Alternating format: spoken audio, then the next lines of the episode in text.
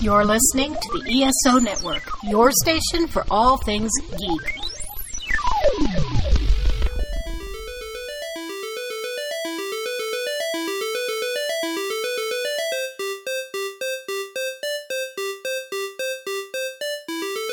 Welcome. Welcome. We have a guest. We have a today, guest. He's not going to He's do not gonna- anything. And he's not going to stay a guest, Mm-hmm. but he's here. He's He a might- permanent member He's now a permanent member. Yeah. of the BTFLN. I hope that's right. First, oh no. BFTLN. But first, nope. BFLTN. I write it down fairly frequently. You would think that I like wouldn't fuck this up all the time. so I know we've been talking about it for a couple of weeks But now, happened. but it's official. So far, so good. Mhm. I adopted a puppy. His name is Ransom. Yes, my cute little ransom boy. He's such a good boy. Mm-hmm. He's snuggling. Yep, he's chilling on the bed. He's laying down. He'll probably take a nap. You might hear him panting a little bit, Mhm. but I'm sure he'll fall asleep eventually. Him and the cat are uh, slowly but surely. We're gonna have a dodo video soon. Soon enough. Right As- now, they're as soon as Luna on it. stops being a bitch and um, my dog stops running away from her. she is very scary at like eight point nine pounds. Every time she hisses, he jumps and runs the other direction. Very funny. but that you know, that's the better reaction Mhm. Than him trying dynamic. to eat her. Yes. So we figure after that dynamic is figured out, they'll slowly start to chill with each other. Yeah. Well, she just needs to not afraid of him. No. Like she just comes She- out yeah. and she's like bothered. She's Yes. like, I'm pouting about this. Yes. But I'm not going to hide under your Mhm. bed any more than I normally do. exactly. And he's not scared. He's not like scared of her. He he wants to be her friend. hmm So we'll get there. She just needs to show her dominance because she's going to be the one in charge, obviously. So Just boop him on the nose once. Yeah. You should be just fine. yeah. So We'll just we'll work on a trading montage. me and her. Come on, nose boop. I know you can do this because that's how you wake me up sometimes. bitch. A solid boop. Like She's my uh, no issues eating his food though. in front of him while she's staring at him and he's staring at her. Not saying it's a power move, but So yeah, it's uh day 1 of figuring out how to record with the dog. yes, it's a new adventure. Um, we're learning. All right, episode 41. Forty-one. We have some new drinks. Yeah. Smirnoff new zero sugar seltzers. They look fancy. hmm Okay. I'm Brittany Vitrino. I'm Martha Bartlett. and this is But, first, let's, talk, nerdy.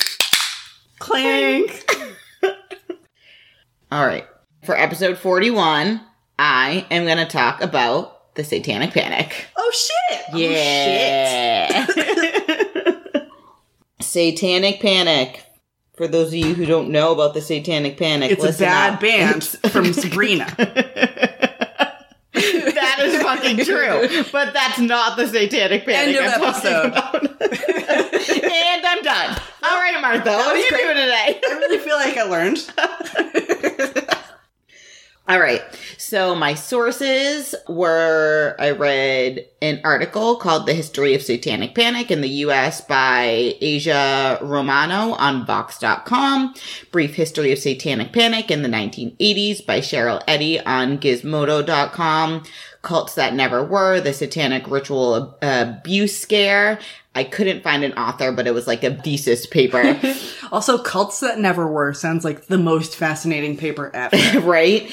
And it was on uh, vcu.edu Mm. and then Wikipedia. And I've also Listened. deep dive podcasted on Satanic Panic. So that also played into it. Yeah. All right. I find the Satanic Panic fascinating and Fascinating awful. and fucked up. so fucked up. Fascinating and fucked up could also be the title. Yeah, this is true. So, the Satanic Ritual Abuse Scare, aka Satanic Panic, was a moral panic that began in the 1980s in North, or officially began in the 1980s in North America and lasted much through the 90s. It was fueled by claims of Satan worship, made up of several components child and sexu- uh, sexual abuse, human ritual sacrifice, teenage abduction rumors, animal mutilation, claims of actual Satanists, the Church of Satan and the Temple of Set, heavy metal, rock, and har- uh, horrorcore music, and then violent and fantasy video games.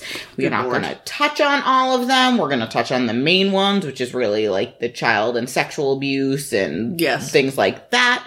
But yeah, that you could see as it like the 80s where it was like really intense shit and then it got into like stupid 90s shit. Mm-hmm. If you want to listen to stupid 90s shit, listen to last week. Yes, we covered that last week. Mm-hmm. During its time, it led to many criminal investigations based on little or no evidence of an actual occurrence of satanic activity or any criminal activity whatsoever. Though few were convicted and most ended up being overturned, it did take years and it ruined so many lives. Mm. So, how did something get so big and ruin so many lives happen when none of it was actually real? When nothing actually happened. Yes, all of it was essentially Yeah. bogus and fake. So get ready, you millennials, Gen X, and even some of you Gen Z, because I'm basically about to explain why none of us were hugged as children. Oh no. I was hugged a lot as a child. that doesn't surprise me. In the 1980s, allegations of ritual abuse at a preschool in Southern California led to a seven year and $15 million trial. This is the longest and most expensive trial in U.S. history. The Oh, McMartin preschool case, which resulted in zero convictions, became the start and symbol of what was much more widespread phenomenon known as a satanic panic. Yes. so much money. So much money and so much time for nothing. Yeah. All lies. Ugh. So why? Why did this happen? So let's, I'm going to stage everything for you and then we'll go over that trial a little bit more. Uh, so this was coming from a time where children were told to be seen and not heard. Also coming from a time where uh, kids weren't believed when they were told that a, an adult that something bad may have been happening to them. But instead of taking steps forward to fix this, people decided to slam on the gas pedal and drive through the brick wall with this. We're so good at like correcting anytime something's wrong. Oh my god, society is so successful. There's also an increased interest in and fear of the occult during the late 1960s and the 1970s. The Manson cult operation in the late 60s accumulated in a string of mass murders in the summer of 1969 that shocked the nation and put organized ritualistic killings on the brain. That same year, the organist turned occultist Anton LaVey published the Satanic Bible. So apparently, most of the Satanic Bible was actually mostly plagiarized several sources, mostly uh, regurgitated earlier philosophies of self-actualization and self-empowerment from writers like H. L. Mencken and Ayn Rand. Nevertheless, it became a Sorry, just thinking about all the conservatives who read Ayn Rand and imagining they're looking at this and being like, Satan! like, I don't know what to do with my life. These two things. One thing I love, one thing I hate, but they're the same. yep. Yeah. So, nevertheless, even though it was mostly just all copyrighted, it was the key text for the Church of Satan, a group that uh, LaVey officially founded in 1966. Then in 1972, publications of Satan Seller came out. It's a fabricated memoir which has been discredited, but it took about 20 years later for that to happen. Satan Seller is a fake autobiography about the childhood and young adulthood of Mike Warnke, where he claimed to be involved in intense satanic worship. The memoir claimed that he served as a satanic high priest and was engaged, among other things, ritualistic sex orgies. With demons? Because otherwise I don't care. Uninterested.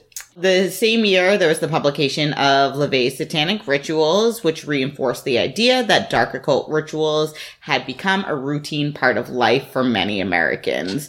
Oh, well. Though it had no connection to Satanism or traditional occult religions near the end of the decade, the Jonestown Massacre gave the world another undeniable example of what violence in a cult looked like. Oh, boy. Which is the worst thing you could ever do because Jonestown is like the worst Yeah. cult massacre that you could ever talk about. Like, and it's- it's awful and horrible.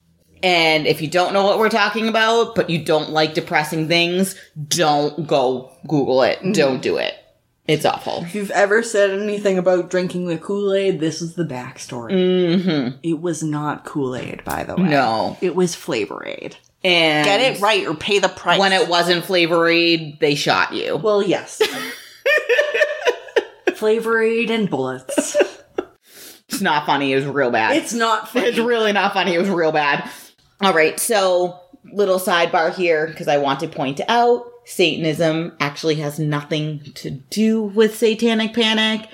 Um, it's actually more of a political stance than anything. Satanists are chill. Yes. I actually, for any of you who are interested, I just listened to a podcast called Trust Me. I've told you about this Yes. one. They're two girls who interview people in different cults who were also in cults.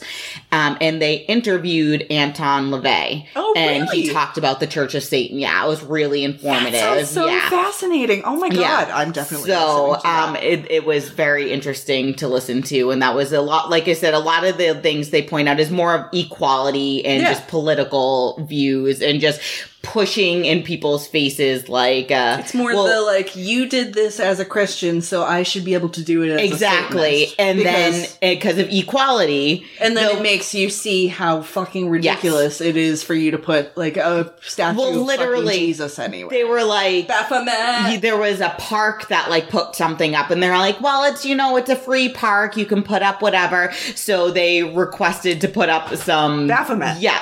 And then like literally they were like, oh, Oh, okay. maybe. But it never got put up and the other one got taken down. Yeah. And that's sort of what they're about. Mm-hmm. Like, so which is awesome. Yeah. All right. So, anyways, in 1980 was when Michelle Remembers, a book co-written by Canadian psychiatrist Lawrence Pazder and his psychiatric patient and eventual wife, Michelle Oh. Smith, is published. It was a bestseller. Michelle Remembers was the first book written by a subject of satanic ritual abuse in fucking quotations. It is an important part of satanic panic and recovered memory. Several investigations have subsequently been unable to collaborate many of the book's events despite intensive searches. And according to these investigators, the events described in the book were not only very unlikely, in some cases were seemingly impossible, but it did set the stage and it began the recovered memory that plays a huge part of satanic panic. For those of you who don't know what recovered memory is, it's a memory of traumatic events such as a sexual abuse experienced typically during childhood that is forgotten and then recalled many years later, sometimes held to be an invalid or false remembrance because it's usually generated by outside influence. This is the Merriam-Webster dictionary um, Definition. definition. just so people aren't like, where'd you get this definition? So, a load of shit. It's usually just yeah. psychiatrists or psychologists Somebody being who like, thinks they know what yeah, like what's best for you playing with your brain. yes, is exactly, so which is disgusting. Then in 1983, Dr. Roland Summit publishes an article about child sexual abuse accommodation syndrome, which convinces many therapists and prosecutors that if a child denies that anything happened to him or her, they are hiding the truth. So right away, if you're suspect of child abuse or you're the child that an adult suspects that you were abused, you're screwed. Sorry for the bad word. I couldn't think of anything else to use, but you're damned if you do, you damned if you don't Yeah, in this situation. it's essentially when a kid says, no, they didn't No, do nothing anything. happened." Nothing happened. No, I know you're scared, but you can tell me what they did. And did they'll- they do this Did they do this? thing? We'll get into that. Exactly. So, but that's what that is. Boy. It is public knowledge that cops would keep kids in interrogation without any parental or adult guidance until they got the answers they wanted. If the kid said no, they would keep asking and promise rewards until they said yes. Then they would ask for details and they wouldn't just say, well, what did they do to you? They'd make suggestions. Did that man touch you? Where? Did he touch you on the butt? Did he do this? Did he do that? And they'd keep going until the kid just agreed because he was fucking hungry and wanted to see his goddamn mom. Here's your reminder that all cops are bad. we will talk about that too. oh boy. oh. So, at the core, satanic ritual abuse claims relied on overzealous law enforcement, unsustainable statements from children, and uh, above all, coercive and suggestive interrogation by therapists and prosecutors. Just super fucked up. Yep. Some of the defendants are still serving life sentences for crimes that more than likely they did not commit, let alone didn't even happen in the first place. So it's one thing if you're falsely accused Yeah. for something that did happen. None of this happened. So they're in jail for something that didn't even happen. Yeah. Let alone they didn't even No do it. proof. It didn't even It's happen. children said things because they were told to said, Yes. say things. And they, you know, were scared and wanted a goddamn cookie. Yeah, actually. All right. So before I go any further, I do want to bring up right now that a previous topic I talked about the Salem witch trials. At its core, it's not really different. There are less deaths and there are actually less lives ruined. But why? Because adults with power are the worst and convince children to say things because they were basically like, you say this or you're here until you say it. And there's proof of it. How is there At not- least there's proof. I mean, Salem witch trials obviously not as much because it's so Yeah. long ago, but there is literal proof of it in in the Satanic Panic. like, how is there not laws against how long you can keep a child?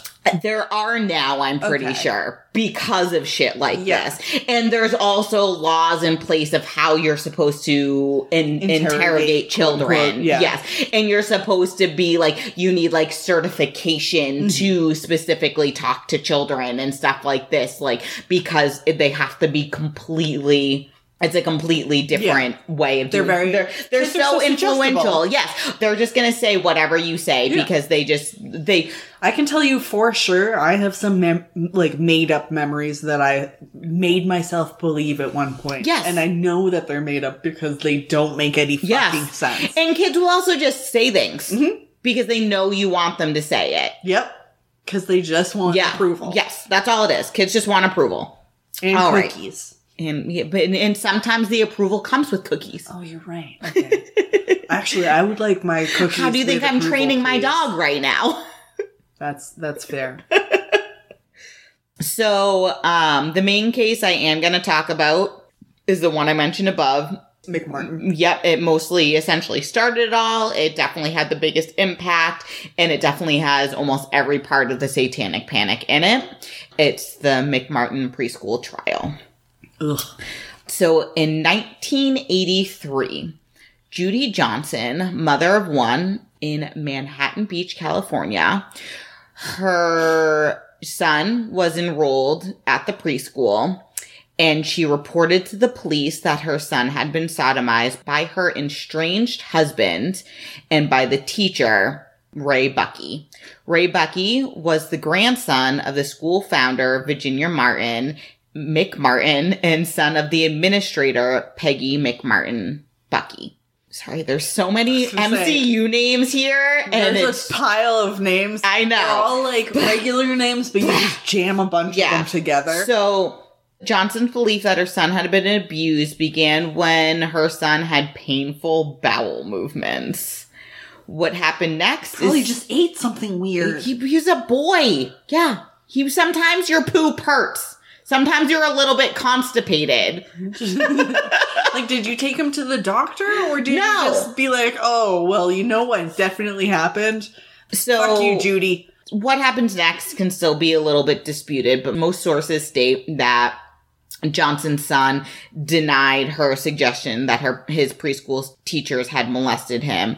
And his dad. Yeah, but he's technically his dad is technically a teacher. Oh, oh, Yes. right. In addition, Johnson had made several more accusations, including that people at the daycare had sexual encounters with animals, that Peggy drilled a child under the arms, What does that mean? and Ray. With a drill or like I don't know. is that a euphemism? I don't know. But he also, uh, she also claimed that Ray flew in the air. Okay. So Ray Buckey was questioned, but was not prosecuted due to lack of evidence because there was none because it was fake. Fuck you, Judy. But the police still then sent a letter out to the 200 parents of Oh, the God. students at the McMartin school stating that their children might have been abused and asking the parents to question their children. Why do police only communicate when they're being So- shitheads? Here's the thing. This, this letter that I'm going to read to you Oh no. started satanic panic. The police sending out this letter started satanic panic. Because what are you going to do if you get a letter from the police saying, you're gonna "Hey, fucking panic. your fucking kid might be getting molested by your their preschool teacher because she might be practicing satanism." Obviously, you're going to freak the fuck out. Like So this is the letter. September 8th, 1983. Dear parent, this department is conducting a criminal investigation involving child molestation. Ray Buckey, an employee at Virginia McMartin's preschool, was arrested September 7th, 1983 by this department, even though he got let go because there were no, mm-hmm. fuck, there's no evidence. The following procedures is obviously an unpleasant one, but to protect the rights of your children as well as the rights of the accused, sorry. Yeah. This, inqu- this inquiry is necessary for a complete investigation. Records indicate that your children has been to or is currently is currently a student at the preschool. We are asking your assistance in this continuing investigation. Please question your children to see if he or she has been witness to any crimes or if he or she has been a victim. Our investigation indicates that possible criminal acts include oral sex, fondling of genitals, the buttocks or chest area, and sodomy, possibly committed under the pretense of taking the children's temperature. Also, photos may have been taken of children without their clothing.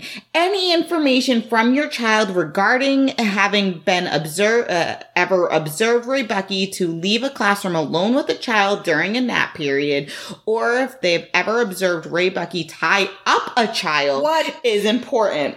Please complete the enclosed information form and return it to this department in the enclosed stamp return envelope as soon as possible. We will contact you if circumstances dictate same. We ask you to please keep this investigation strictly confidential Okay. because of the nature of the charges and the highly emotional effect it could have on our community. Ugh. Please do not discuss this investigation with anyone outside your immediate family. Do not contact or discuss the invest- investigation with Raymond Buckley or any member of the accused defendant's family or employees connected with the McMartins preschool. Could you imagine No. if you got this No. letter from the police department? What? It's so gross and fear mongering. Also, like, Judy, what did Ray Buckey ever fucking do to you? He was just adjacent and then got his life ruined. Johnson, the mother, was soon after diagnosed with and hospitalized for acute paranoia schizophrenia and then 1986 was found dead in her home from complications of chronic alcoholism. Ah. So she Was wasn't getting the help the she needed. Yeah. Well, And then started the not the way to satanic panic. mental health care is super important. Yes. Um, hit us up if you guys are planning on using Talkspace and need a discount code. this is kind of an ad, but nobody's paying us. but I'm getting therapy. It's almost the same. So several hundred children were then interviewed by.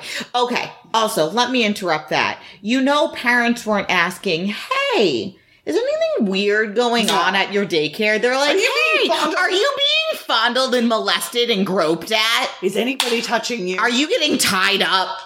Which Yeah. is not how you interrogate children No. because that puts the idea in their brain. But it's also like if it's a kid and you think they might be getting molested, you'll be like, "You can tell me. You don't have to be afraid. Are they touching you? You t- you can tell. Are they touching you? Is is your teacher touching? Is she touching you? You can tell me. It's okay. You don't have to be scared. She's touching you, isn't she?" And also, And then all of a sudden they're like, "Yeah," because that's what they think you want them to answer. They're also like probably looking back at any time that the teacher has made any fucking contact with Yes. them and being like, was this weird? Mhm. Was it normal? Should I have noticed that it was weird? The answer you want is is telling yes, me that right? the answer is weird. Yes. So I need to just look back at this in a different way. This letter makes me so mad. yeah, I wasn't originally gonna read it, and then I was like, no, I have to read it. It's so bad. All right, so from this letter, hundreds of children were then interviewed by the Children's Institute International, a Los Angeles based abuse therapy clinic run by Kee MacFarlane.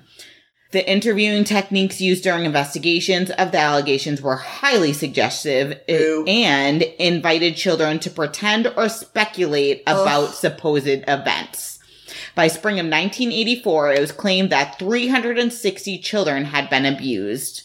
Astrid Heppenstall Heger performed medical examinations and took photos that she believed to be minute scarring, which she stated was caused by anal penetration. There was also that anal wink, which they all discovered later is just normal and it is not a sign It's just a of butt. sexual abuse. It's just your butthole being a butthole. Ah. also, anal wink is Awful. the worst thing I've ever heard, and possibly the best, like, grungy, gross band name that I've ever heard of. Later research also demonstrated that the methods of questioning used on the children were extremely suggestive, leading to false accusations.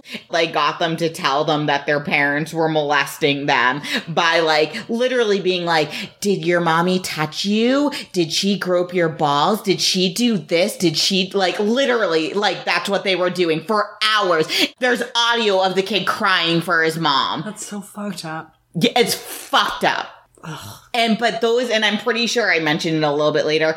Those kids too. I think like one of them doesn't see the family anymore because he like really believes it now because they, fu- They they- he was head? like four and Yeah. they got in his fucking head. hmm And it's hard to, like, unbreak those Yeah. fucked up fake memories Yes. that you have. Mm-hmm.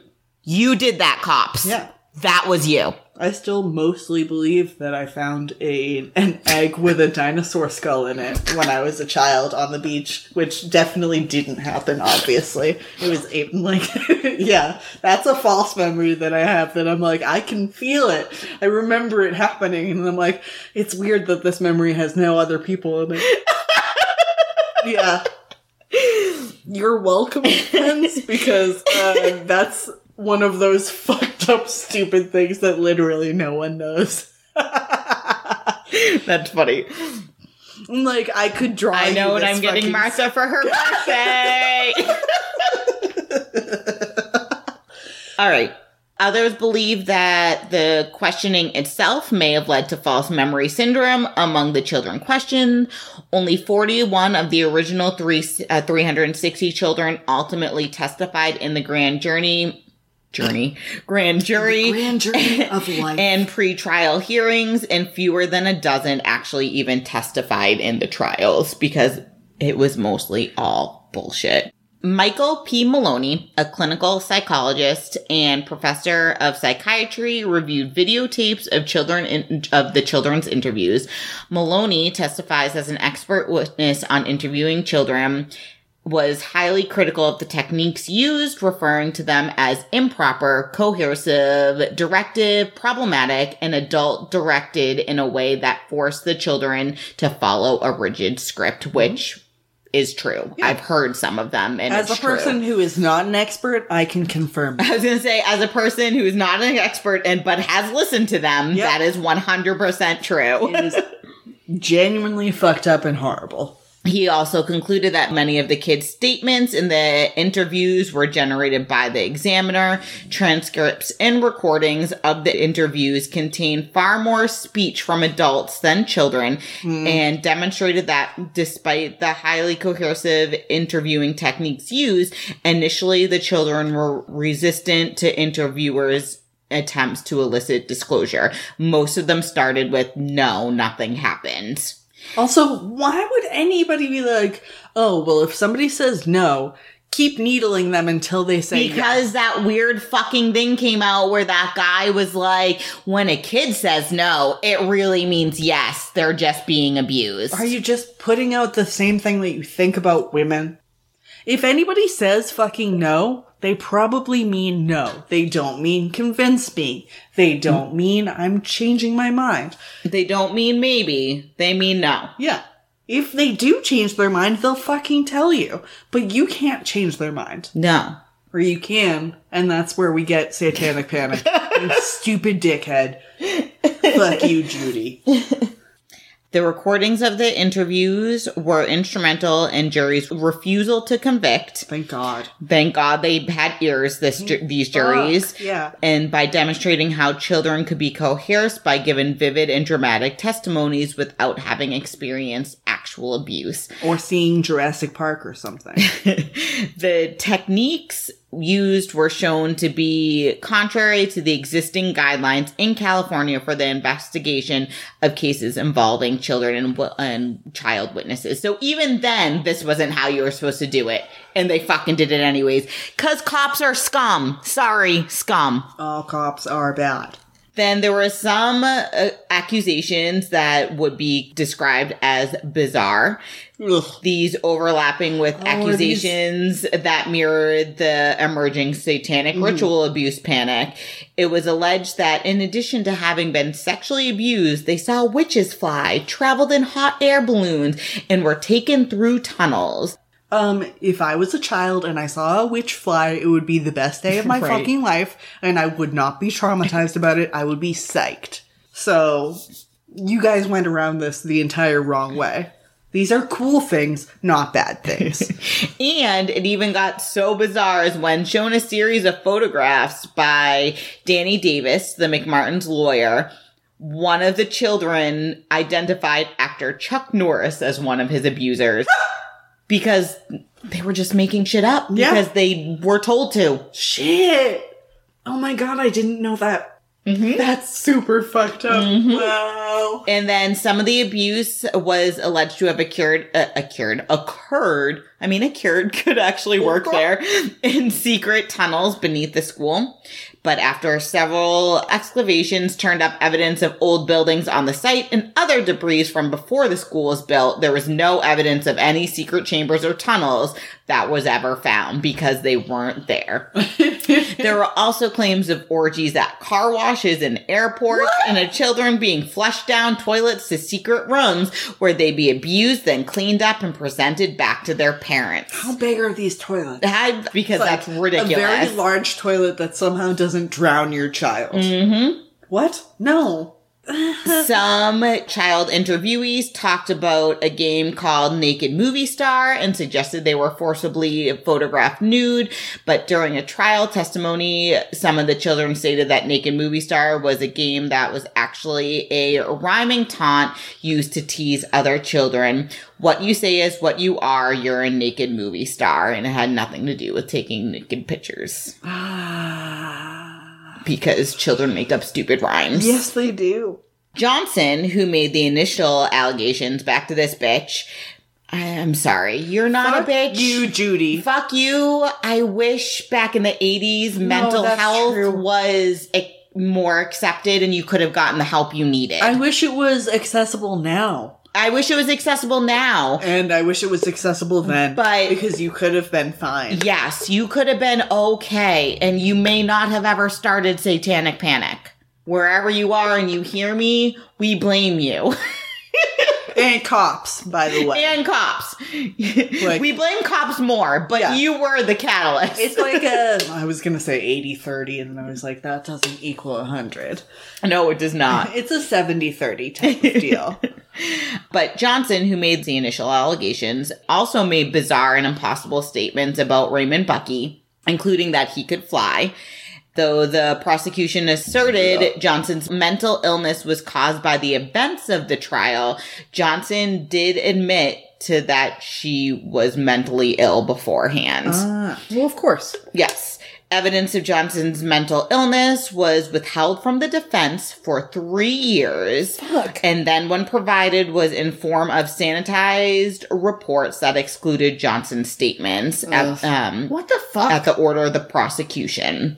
One of the original prosecutors, Glenn Stevens, left the case in protest and stated that other prosecutors had withheld evidence from the defense, including the information that Johnson's son did not actually identify Ray Buckey in a series of photographs. Oh, no. Stevens also accused Robert Philibosian, the mm. deputy district attorney Bitch. on the case of lying and withholding evidence from the court and defense lawyers in order to keep the Buckeys in jail and prevent access to exonerating evidence. So corrupt, corrupt, corrupt, corrupt, corrupt, corrupt. yeah. Essentially, they're like, for some reason, we want to pin these people for child molestation and we're going to make up evidence. The weird problem Shocking, with it doesn't- cops where they pick one person and then they just and then stick they on them forever. Stick on it even if there isn't forever. anything that happens. when it's usually wrong, and then you waste all this time.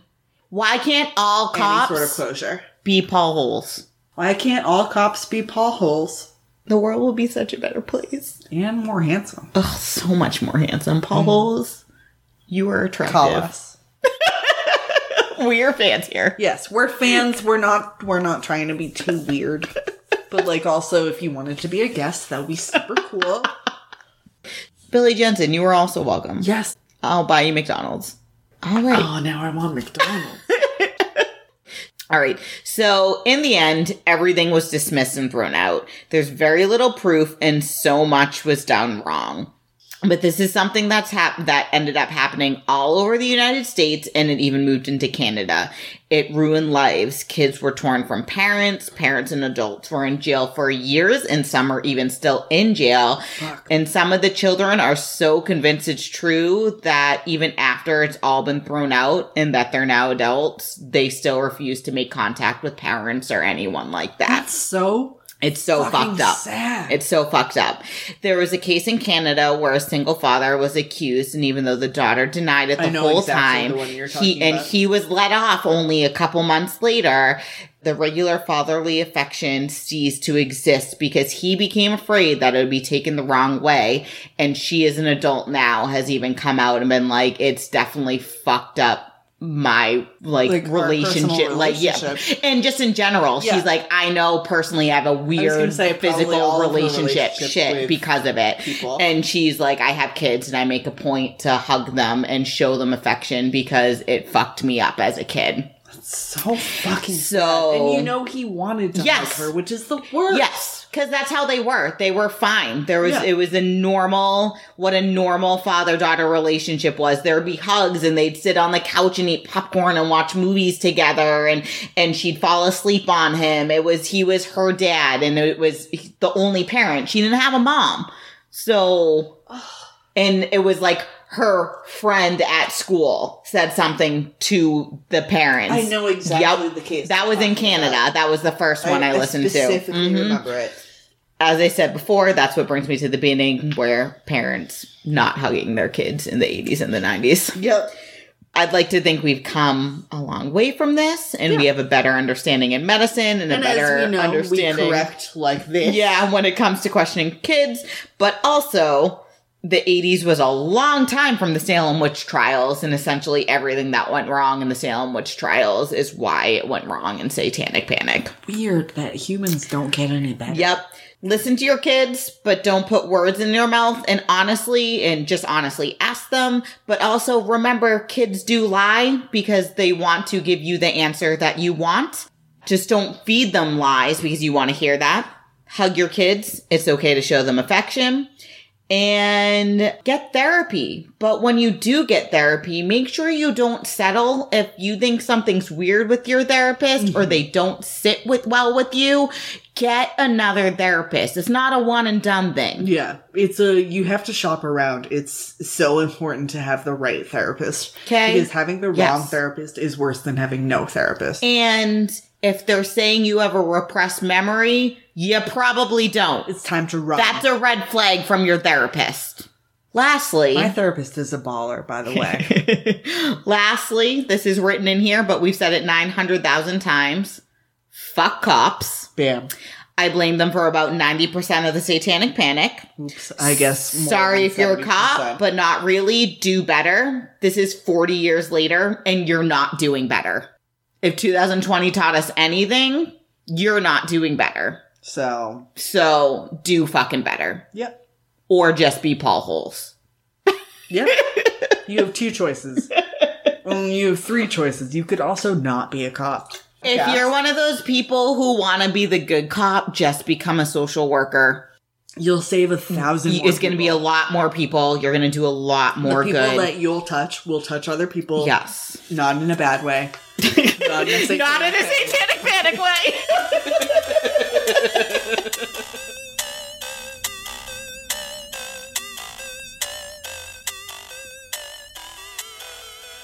We're the Con Guys, as in Comic Con, and this is the Con Guys Show coming at you straight from the heart of Hollywood, California, with the news, celebrity interviews, and fun loving opinions to help fuel your passions. We are your ultimate insiders, filmmakers, writers, actors, costumers, gamers, panelists, but most of all, we are fans. And whether it's sci fi, collectibles, comic books, gaming, animation, cosplay, or fan conventions, if you love it, we cover it. Your behind the scenes look at all things con.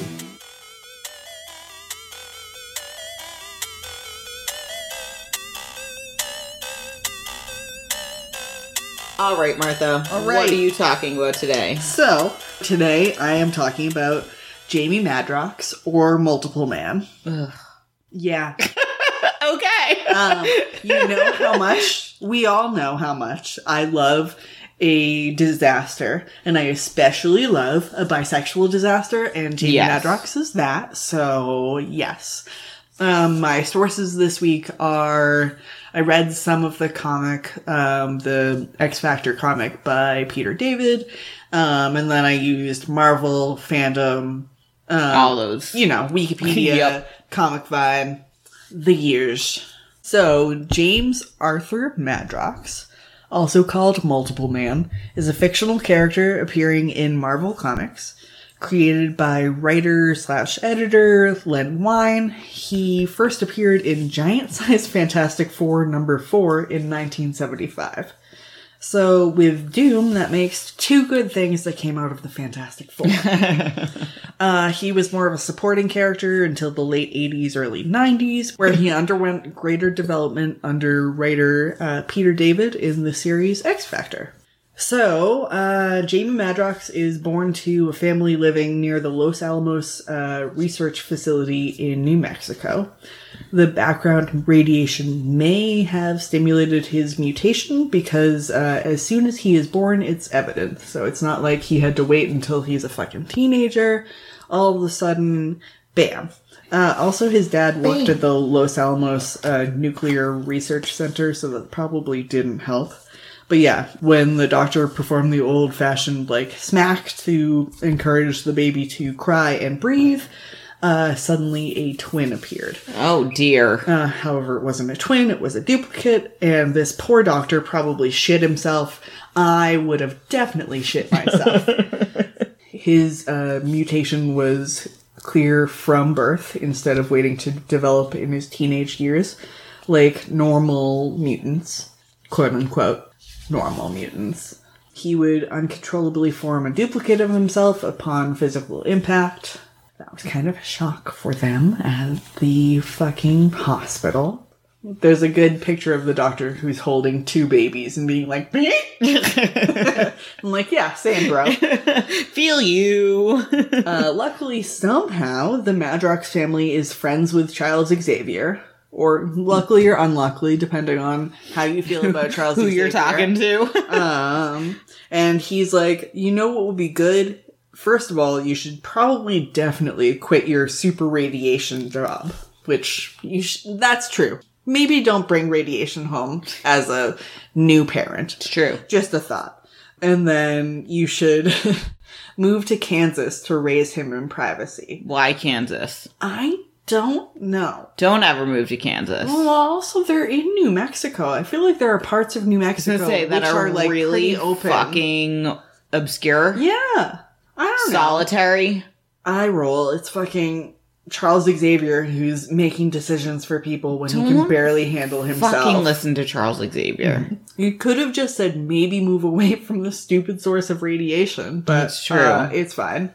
Um, also, when Jamie was young, like probably older than a toddler, but something like that, uh, a dude named Damien Tripp of Singularity Investigations made his own offer to look after Jamie, saying that Jamie was a changeling like him. Uh, so changelings in the Marvel universe. Let's be specific. exactly um are more like they're they're like the predecessors of mutants so as far as i can tell rather than being swapped fairy babies or more likely you didn't like your kid and you needed a reason to not like them she's weird and not because she's she, Not because that's just who she is, it's but not because that she's, she's this- neurodivergent it's just that she was taken by fairies and now i have this fairy child that i guess i have to fucking raise I'm like, no, you're a shitty parent. Go home. But yeah, so the changelings in the Marvel universe are basically uh, the mutants that possess an X gene, which manifests at birth rather than during adolescence, which does fit with Madrox. So maybe. Um, obviously, Jamie's parents are like, no, we're not going to do that. That's fucking dumb. We're not giving you a random kid because you think that he's like you. So after that, uh, Jamie's father, Dr. Daniel Madrox, who was working at the nuclear blah blah blah blah blah, uh, created a special suit for Jamie to wear that would uh, inhibit his mutant power, sort of. Not like all the way, but basically, um, it would absorb kinetic energy. So anytime, like he got bumped, he wouldn't be eight of him. exactly, like he could control it and he could make his own, but like it- would have to be more of an effort. he wouldn't get bumped on the fucking playground and, and be have like, now I have six of these Yep. guys. Oh, it's fine.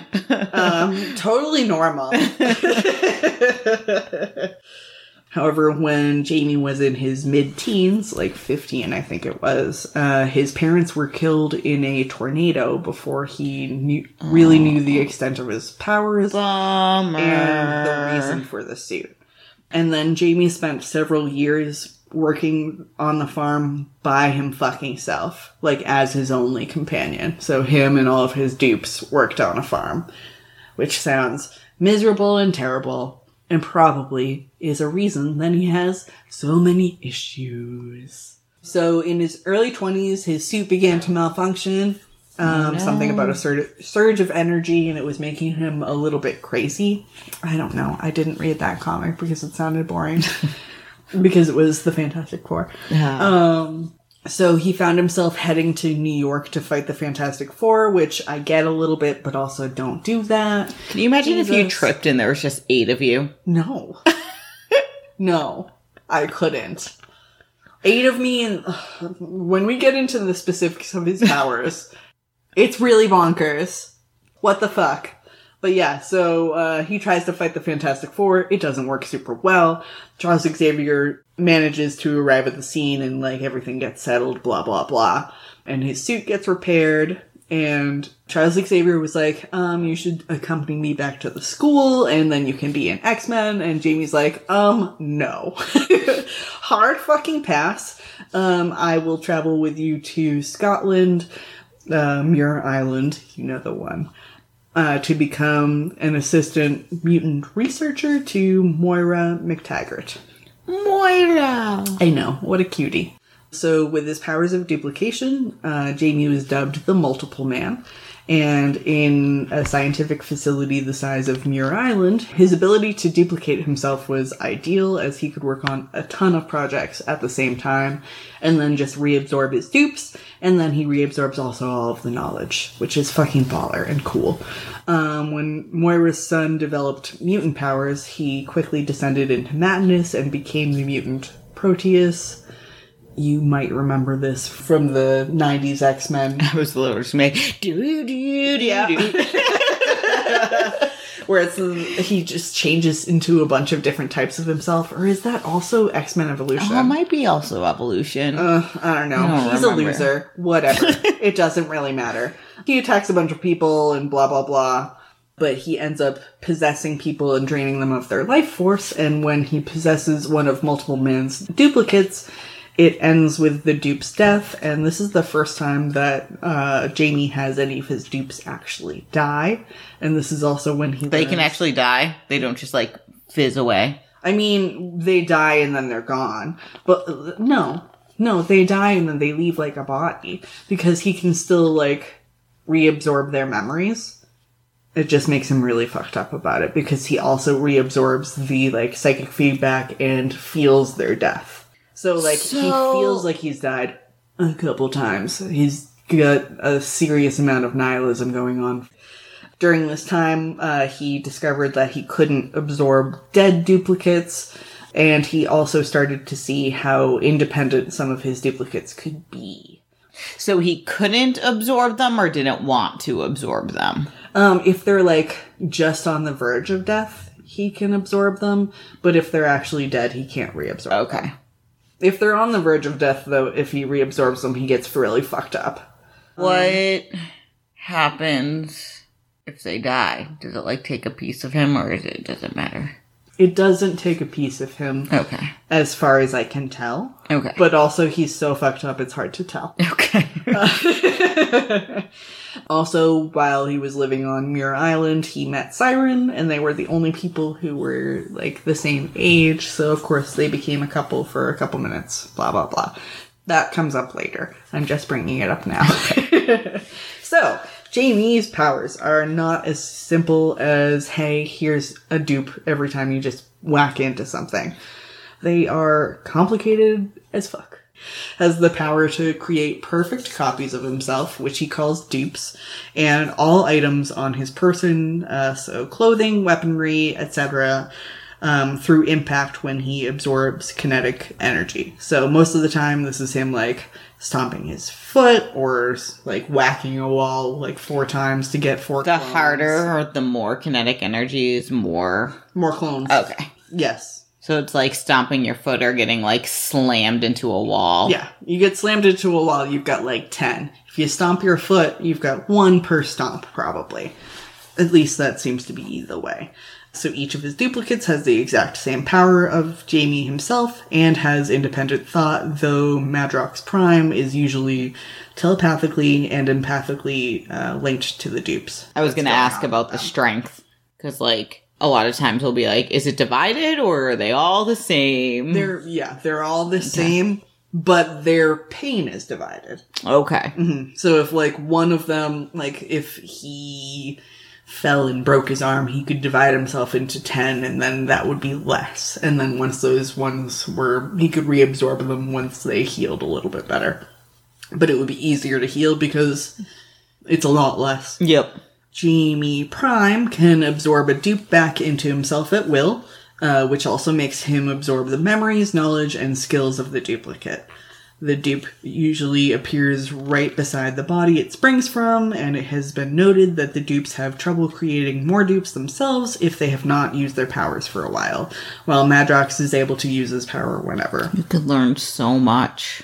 Oh my god. Yeah. And literally, like, he does, but also, you know, it ends up.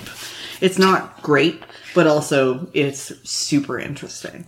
It's like one of those powers where I'm like, God, I read so much I about know, this. Why is there right? like only one good comic about it? But not just one, there's probably more. So his uh, suit that he wears, the shirt with the like six whoozy whatsies, is basically a shock absorbent synthetic stretch fabric and it contains uh, mechanisms that absorb kinetic energy so that an army of Madroxes do not instantly appear every time he gets hit in the face. The original designer of the suit was his dad, and then it was later modified by Reed Richards, who I guess didn't hold a grudge about Jamie being like, I'm gonna fight you for no reason. He was going a little crazy. It happens. Sometimes that's the way it is. Sometimes it happens. during his time at X Factor, the maximum number of dupes Madrox could create, uh, including the duplicates of the dupes himself, was 50, approximately. But uh, the limit has grown far beyond that because, uh, you know, it just keeps getting worse and bigger. But he can't be mind controlled either because it works kind of the same way and he ends up building more duplicates from that as well. Um, the duplicates all have independent minds from the original, but are usually willing to merge back because their memories and knowledge are retained. However, there have been exceptions where dupes have wished for independence completely, and uh, But can't he be like, no, I'm Prime, you come back? Yes. So for the most part, yes, he can. Um, sometimes he just doesn't because uh, he feels like they are better off learning somewhere else. Like it, they don't have like a time limit where it's like it's been a certain amount of hours now you have to come back to me. It's like it's once you die, you come back. Jamie Or you get absorbed. world. Yeah, it makes things complicated. How many times do you think they've identified him? Hmm, I assume he has passport problems. I'm a triplet. I'm a quintuplet. It's weird that you guys all have the same fingerprints I'm and Octo DNA. moms, babies. Um, as a last ditch effort, uh, Madrox's abilities can be used to a deadly effect.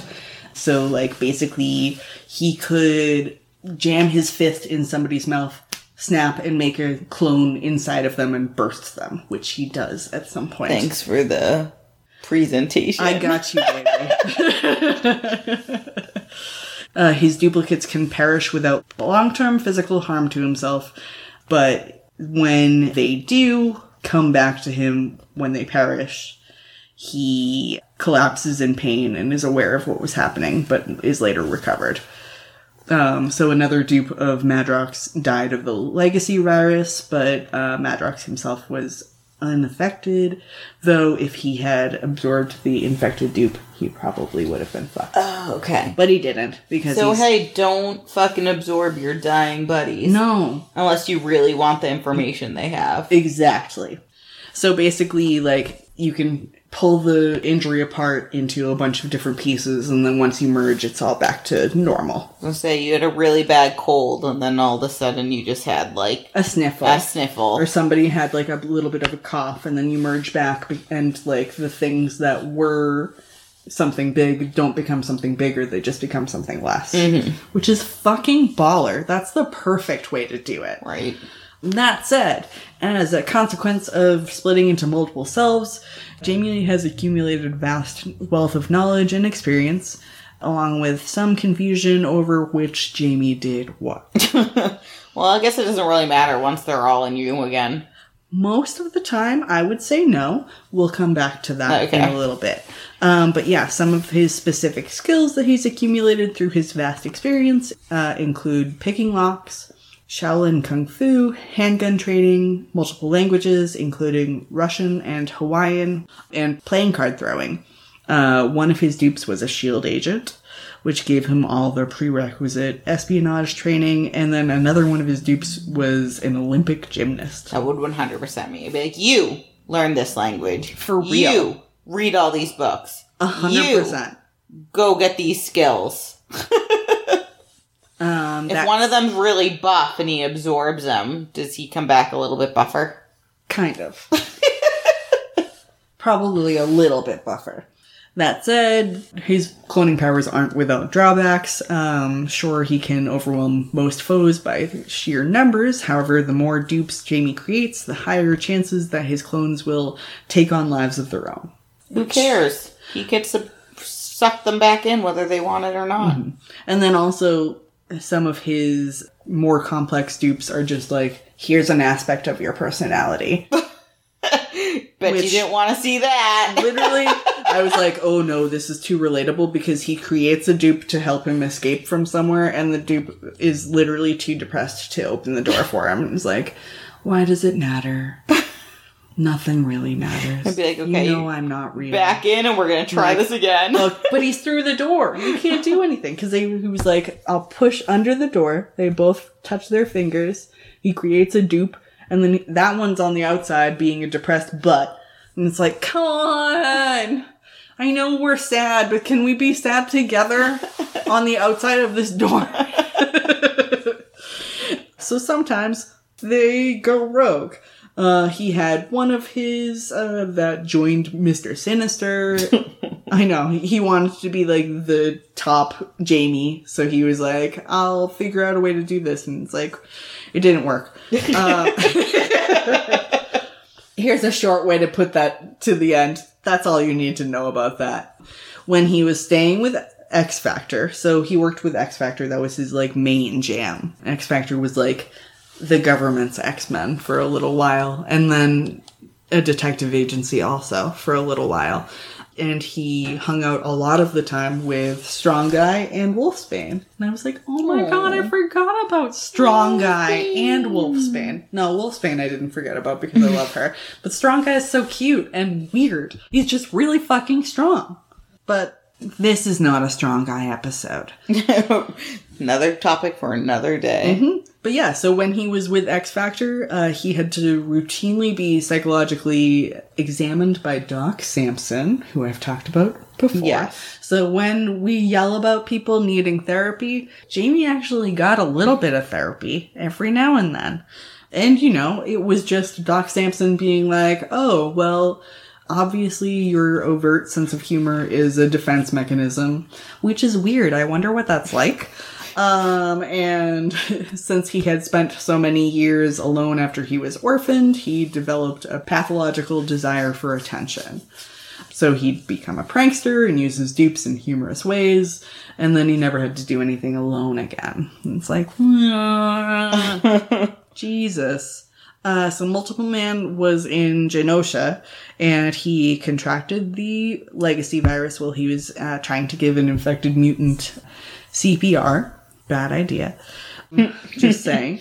So he continued to serve as a member of X Factor, and he was. Uh, so when I was saying that he was like, "Oops, I created a dupe inside your mouth and exploded you," he did this to a guy named Seamus Mellencamp, who was like a monster dude. Sorry, you get exploded. Not sorry. The virus starts to ravage his body, and there was a hope of a cure. Weirdly, Wolfsbane had been trapped in her, like, sort of half werewolf form, and whenever she transformed back into a normal human girl, she was part of a brainwashed Genoshan cult. Womp. I know. I was like, God, way to, like, What did this cult comprise of? The cult had sprung up around uh, an apparent mutant named Haven, who claimed that she could heal anyone who believed in her. She s- demonstrated this claim by freeing Wolfsbane from the coding in her genetics. Here's a tidbit for you. Yeah.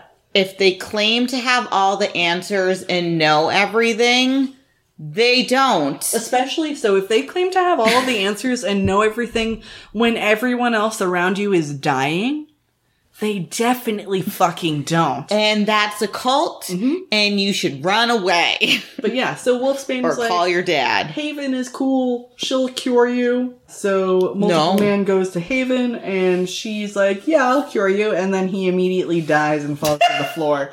And uh, the impact didn't create any duplicates as he had been killed. However, a couple of years later, they were like, "Yep, that was a clone." And the original Multiple Man had been suffering from amnesia. So, also, uh, one of Jamie's powers is he can retcon his own death. Well, you know, Cool. comic books. Yeah. That means nothing. Mm-hmm. Superman and Jean Grey ruined everything. You fuckers. um, later, he sent a bunch of duplicates across the world to gather information and skills. So, like you and I were saying, like, you do this and you do this and you do this and then come back. I would like somebody to learn how to dance so that I don't look like a fucking doofus. Somebody learn an instrument so that I can look like super cool all the time. Other things. I know all the languages. Yes, I would like to know all of the languages, please. But yeah, he sent out a bunch of duplicates and then reabsorbed them, and he retired the name Multiple Man and decided to just go by his surname Madrox. He set himself up as a private eye in Mutant Town under the name XXX Investigations, which soon became X Factor Investigations. Because Wolfsbane was like, it sounds like you're investigating porn. Yeah, it's fair. Yeah. Just like triple X. Mm-hmm. I'm like, you're either investigating porn or Vin Diesel. I think was literally be like, early. or that Fast and the Furious movie. One or the other. Vin Diesel's so hot. Oh wow, jeez. the hottest tree you'll ever see. but yeah, so he uh with his old teammates, Strong Guy and Wolfsbane, does this whole X Factor investigations thing. Cool. He kind of figures himself like an old fashioned gumshoe in a like noir. I'm like, you're a goddamn goon. You're a dork. Also, the way that he ends up affording all of this is he goes on like a Who Wants to Be a Millionaire type show. It's a knockoff because they didn't want to give them rights, I'm sure, That's but you know what I mean.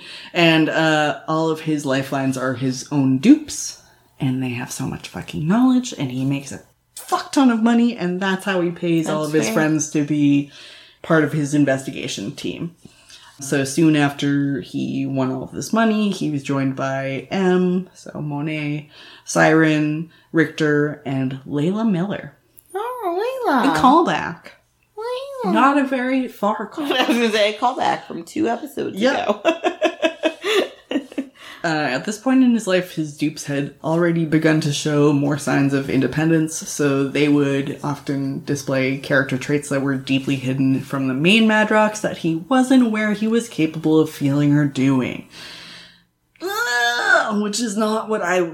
That's my one thing where I'm like, maybe I won't take this power because that sounds rough.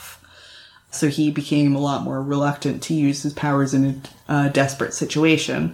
There was one time where Richter tried to commit suicide after losing his powers, um, which I think was probably after M Day. Sure. And Madrox picked a duplicate to talk to Richter, thinking that the duplicate was optimistic, and actually it was his very unpredictable side, and it just pushed him off a fucking oh, that's good. And then M saved him. Monet. Hot babe. So he was like, "Ooh, I think probably everything is too much because I am stretching myself too thin and I've got to round up a bunch of my fucking dupes. So one of these dupes had joined S.H.I.E.L.D. Um, and had managed to convince both M and Richter to register with the newly passed Superhuman Registration Act Ugh. which regular Madrox, Madrox was super against because he was like, "That's some fucking bullshit." It, because it is bullshit. Mm-hmm. So Remember, if you're not on Cap's side, you're wrong. you're on the wrong side. You're wrong. yeah. he also goes to Shield headquarters to like acquire his dupe, and he gets abducted by fucking Hydra, and Hydra tries to uh, brainwash him, and they're like, "Now you have to punish yourself." So he just slaps himself in the face, And there's like eight of them. Yeah, exactly. so he eventually creates enough dupes that, That they they're not brainwashed anymore. of fucking Hydra, they're not brainwashed anymore. Yeah, exactly. They spread the reprogramming thin enough to break free, and then uh, he phoned in a, an anonymous tip to Shield with the location of the base and laid low until the agents arrived. And then also, when his dupe came to check this fucking He shit out, absorbed him. He reabsorbed it. so you made a bitch out of both Hydra and Shield. I'm like, bless you. Uh, the next duplicate that Madrox had located had been one that he'd sent out into the world to study religion. Which, okay, I guess I wouldn't have made that choice. Yeah. um, this dupe ended up taking an alias as John Maddox, and he was a minister and a family man. So he had kids. Uh, I'm just going to absorb you. Now your wife is Well, a single mother. So after an emotional confrontation, Madrox decided that it was worth losing this small portion of himself. Uh, It's only religion. this. Exactly. You're not getting anything Literally, from you are not missing out that much. but yeah, so he's like, you can live your own life. It's no big fucking deal. After the I don't want to make your wife a widower. yeah, that sounds like a real big bummer. I don't want to orphan your two fucking kids. Ooh. After the f- birth of the first mutant baby after M Day, uh, Cyclops. Hope. I know, a baby.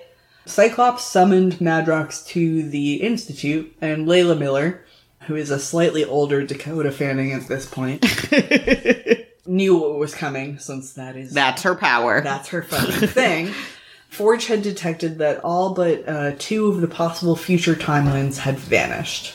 I'm like, is that one of Forge's powers? I guess. Whatever. It is for this storyline. Question mark. I think Doctor Strange would have something to say about that. Yeah, whatever. it's an eye roll. It's fine. But yeah, basically, um, Someone gonna punch some universes? no thank fuck. Madrox was to create two duplicates and send one into each future timeline with time travel because they do that fucking shit because it's X-Men. That's their jam. Uh, so one went into a future where there are no more mutants at all, and then the other one was selected to go into a future where mutants continue to procreate, but they were detained in camps. However, Both sounds like a bummer. yeah, exactly. Scott, what a rude thing to do to any person. I would be like, I don't care about the future. We can all die. Nihilism, which is 1000% on brand for Jamie, who's like, I've already absorbed the feeling of death many times. Don't tell me what I'm doing.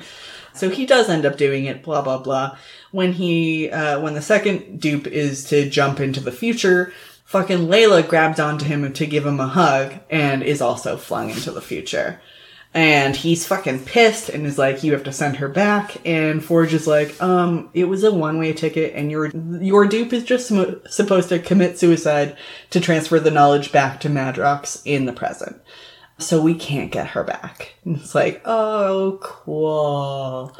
It's obviously bad times future. Uh, that's the future where they get the M tattoo over one eye. To say, um, isn't Cable in the future with Hope at this point though? Just That might just, be just scoop so. Um. Go back. we're actually going to talk about the other time traveler in Marvel. Uh, he met Bishop in the future, but like a younger Bishop, and then he gathered a bunch of information, but he wasn't. Um, but he was like, "I'm not going to leave fucking Layla here," and then Layla planted a grenade on his body and pulled the pin. Right What a away. bitch!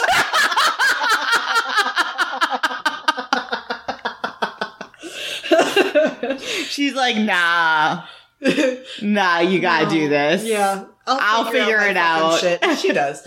So Madrox, so uh, instantly. Way to be dramatic. I'm not just gonna like kill you quietly. I'm going to just put literally, pillow over your head, but, but I'm going to make you explode. and I'm gonna run away and leave you with a grenade. So rude. Holy dicks. So fucking funny. Oh my god. Like, it's fine. Be dramatic. It's fine. Yeah, so uh, present day Madrox it, uh, instantly wakes up and cries out in agony, and he has the distinctive M tattooed on his face. Oh, bummer. I know. Big bummer. He uh, provides the crucial information that Bishop is a traitor to the X Men and he is hunting Cable and Baby Hope. No, we need Baby Hope, who comes back as a teenager. It's all good. It doesn't work. I know because she comes back. As a teenager. Um, another fun story. So, due to a mix up with his dupes and also with drinking, he ended up fucking both Monet and Siren on the same night. Oops. You know, separate venues and everything, blah, blah, blah. Uh, and he wasn't aware of what his dupe was doing until it was reabsorbed the next day. He was probably like, huh, that one's feeling good and I'm also feeling good. And we were both really fucking drunk. um, but yeah, since he was drunk when it happened, uh, he wasn't sure which girl had been with him and which had been with the dupe. And obviously, they were not very happy with this whole situation. And But, I mean, tension. but also you should yeah, also know he has fucking duplicates all over they're the place. literally all over the fucking place. And he needs to fucking brand them. yeah, well, Then he would have brands when they came back. yeah, It would he needs to fucking give them colored bracelets. Like you need to carry a bunch of different hats on you, except for if he carries a bunch of different hats on him, smacks himself in the face. That dupe also has twelve different hats. well, he has to make a little container And that doesn't get duplicated. When it's when I'm he's sure. I'm sure someone can do that. Make something that doesn't get duplicated. Yeah, because Sounds like mm-hmm, Marvel science. The rest of this is also bullshit, so might as well. He just has like bracelets in it. Mhm. And it says duplicate on them. You don't even really need to know which is which. You just need to know that I'm a duplicate. Literally, just keep a sharpie in your fucking pocket and then just write two on just somebody's it. fucking face. Just put a D on someone's face. it's fine. Just draw a dick on someone. Mm, I mean, that's what I would do. Oh, and you know who else would definitely do that? Ah, Jamie Madrox. Um, this wouldn't be a problem except for Siren became pregnant. Oh. Mm. God, okay, here, public service announcement. Wrap it before you fucking tap it. Drunk Madrox, that's on, on That you. is on you, buddy. Sir. Yeah, so Siren is pregnant, not great, and Madrox was already still disillusioned by the loss of Layla, and um, everybody's trying to fucking keep every loss, quote unquote, unquote, unquote. Um, everybody's struggling to keep fucking X Factor together. There was a Skrull disguised as Longshot during all Skrulls, of this fucking bro. nonsense. I know. I know. As Siren went into labor, she actually uh, proposed to Madrox. Yo, she had the thing? Um, Was that rude? no, well, not to me. I've been like, go win some more money and get this baby out of me. like, I'm taking some of your already money. You have it. It's fine. Don't. I also need a ride back from Planned Parenthood after this. Yes. But yeah, so she ends up actually having the kid, and uh, it's emotional for both of them. She ends up proposing while they're while she's in labor, and they have the child. Blah blah blah. He does actually accept, and then uh, Siren gives birth to a baby boy named Sean in honor of her deceased father, who I guess is dead at this point. Shrug. Well, that's what deceased means. I, cause he's original Banshee, and I can never remember who's not and who is dead That's fair. at any time and anything. Madrox is a little anxious at the prospect of fatherhood, but uh, Siren's like, it's fine. You can hold your son, blah, blah, blah. You know, normal shit. Like, you are a dad. Now you can hold your son because I'm done with it. Because I'm over it. I need to. I need a nap. Of course, as soon as Jamie grabs his son, tragedy streaks immediately. Streaks. Streaks. Tragedy struck almost immediately. Sean Madrox began to glow and uncontrollably began to disappear inside of Jamie Madrox. And it turned out that the Jamie that impregnated Siren was actually a dupe. And a dupe can't have a baby because it's just another fucking dupe. I don't think the science is there. Well, it's it's basically think- like it can have a baby, but like if he didn't touch it, it would have been fucking fine. Okay, I was gonna say, But how did it stay inside of her if it was just it, he reabsorbed it into himself, but he had no control over it. But yeah, so she's like screaming at him, like, "What the fuck are you doing?" And he's like, "I'm not trying to do anything. They're trying to be okay, and nothing is okay." See, this is why you just don't have kids. Yeah, solution. Easy. Very easy solution. if you remember, earlier clone who we did leave to be alive, John Maddox, Pastor. pastor clone, actually did have fucking kids. Yes. Who he'd probably come in contact with at some point. He went to go like be like, what the fuck? This is bullshit. My son got absorbed. Why is this happening? And then John was like, um, my wife's cheating on me. Oh. Yeah, and that's why, and it's yeah, that's and now That's I a know that- bummer. yeah, so everything it's like, hey, let's make things dark, and then let's make things darker. It's fine. Everything's sad and dumb. Don't be a pastor. The moral of the story. Don't have kids and don't be a pastor. Hey, um, but yeah, so he's sad and everything's terrible, and then all of a sudden they have a holographic message from the future. So he can have kids, but his clones can't have kids. yes, yes. Okay. Or they can have kids, but if he touches, Touches them, them. he just gets because they're technically just a clone. Mm-hmm. And like, if they both hadn't been very drunk, he probably would have known that this was his clone son rather than And it's his. not going to work out. Yeah. But Jamie Madrox is a giant fucking bisexual disaster, so of course he was fucking drunk and sleeping with two women at the same time, but separately. Literally, though. Question mark. It's hard. It's questiony. After all this fucking shit goes down, he does get a message from the future, and the message is from uh, Layla Miller, who is grown up. So she uh, yoinks Madrox into the future with her. Somehow, I didn't read that part. yeah, and upon seeing Layla uh, again, Madrox flung himself at her, and they like kissed. Blah blah blah. She'd survived in Bishop's timeline and grown into a confident woman. And she was like, um, we're in the midst of the Summers Rebellion, which uh, Sounds awful. Yeah, oh yeah. You know that fucking shit is awful. Um, so it's the mutants rebelling against the humans, but the leader is Cyclops, who had uh, cyborg replacement limbs. And the only good part about this part of the story, uh, his future daughter with Emma Frost, Ruby Summers, who is cute as fucking shit. I love her. What a babe. I don't ever see. Oh no, she would literally kids, never have kids, but, But, Emma did- having a kid. Oh. Yeah, I want to be Damn. best friends with them immediately Damn. and then probably marry them in the future. You know, it's fine. But yeah, there were some mutants that were starting to vanish for some reason, and there was no explanation as to why, but they knew it had something to do with Madrox. So they yoinked him into the future to get his assistance. They went to Victor Von Doom, and Doom was old and senile, which makes me the most sad because I love Doom. And Doom's like, "Oh yeah, I met you in the past, Layla, uh, and you told me that you and Madrox would be back here again in the future, and that I would give you information."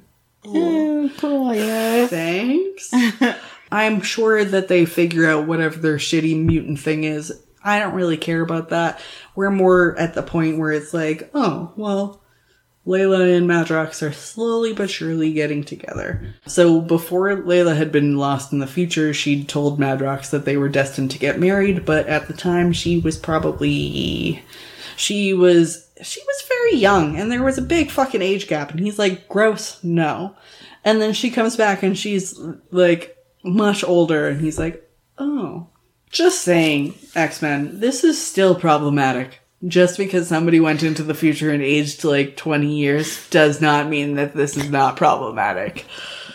But i guess if like Jamie Madrox and Layla Miller are going to get their happy ending, it's still going to be problematic. It doesn't fucking matter. So in 2012, there was a um, storyline that was just called "They Keep Killing Madrox." Aww. yeah, and uh, it started off with Jamie being impaled by a demon named Bloodbath, which that's so fucking derivative, embarrassing. After he gets impaled, he finds himself repeatedly being transported to a series of alternate Earths, including one where Layla Miller was murdered on the night of her marriage to Madrox by fucking Wolfsbane's daughter. Another in which Captain America had become Deathlok, which I'm sure is terrible. And then another in which uh, Doctor Strange had been killed by the demonic Dormammu. So Madrox returns to his own Earth somehow. Layla Miller is overjoyed and is like, actually, now is the time that we can have feelings for each other. Before was too early, now is fine. Unfortunately, Deathlok, Wolfsbane's daughter, and fucking Dormammu have also come to Madrox's home Earth with Madrox for whatever stupid reason. They all fight each other and send them back to their Earths, and then Madrox and Layla later marry in Las Vegas without any Hey. incident. Yay! And Hey, then um, we live in Las Vegas. yeah, after the events of Hell on Earth War, which I didn't read, Jamie and Layla retire and decide to live on Madrox's family farm. Obviously, that's not where anything actually ends, but it's the closest thing dis- disaster gets to a happy ending, and he has too many good stories for me to go on anymore. So and then they all lived happily ever after. The end. The end. yeah, so that's Jamie Madrox. He's a disaster. shocking. No one. Which one. is why I love him. Shocking another no one. But yeah, so that's that. Look at that. Yeah. All right, everyone. That's that. And that's that. Episode Yeah. 41. It's done. We don't have anything else to talk about. You guys are still listening to You us, which is still cool. listening. Um, if you haven't rate, reviewed, subscribed at this point, we would really still appreciate it. we still want you to do like, it. Could it's you still please do it? and it makes us feel good. I It'd don't want great. my like weird clone when I bop the ground to sit on the other side of the door and be like, I'm too sad to open the door. so if you could rate, review, subscribe, that would be great. Uh, so get on Apple Podcasts, rate, review, subscribe.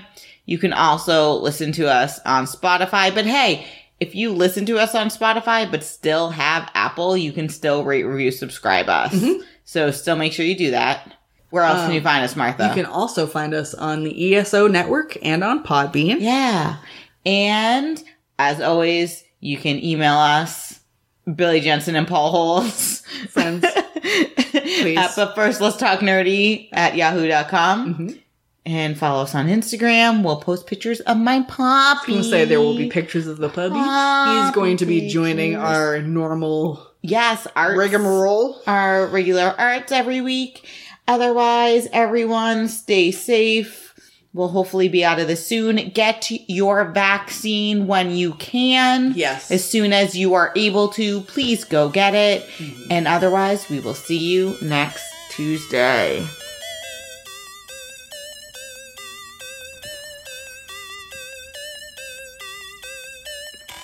I'm Brittany Vitrino. I'm Martha Bartlett. And this is But First, Let's Talk Nerdy. Why are you like this? Okay, let's do it again. Why can't it just be a person? We're 41 episodes in.